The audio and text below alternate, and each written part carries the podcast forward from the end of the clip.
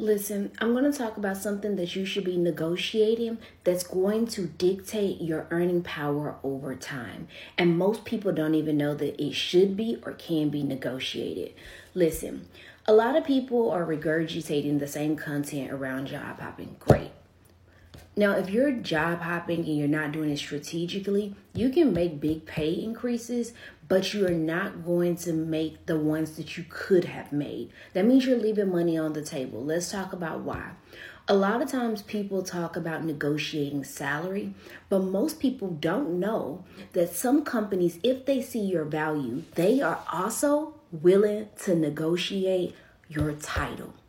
Imagine being able to negotiate a title that is going to give you two and three times the earning power the next move that you make.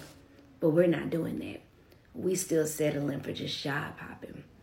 If you're gonna do it, do it right, do it strategically, and make sure that it's to increase your earning power over a lifetime. Shortcast Club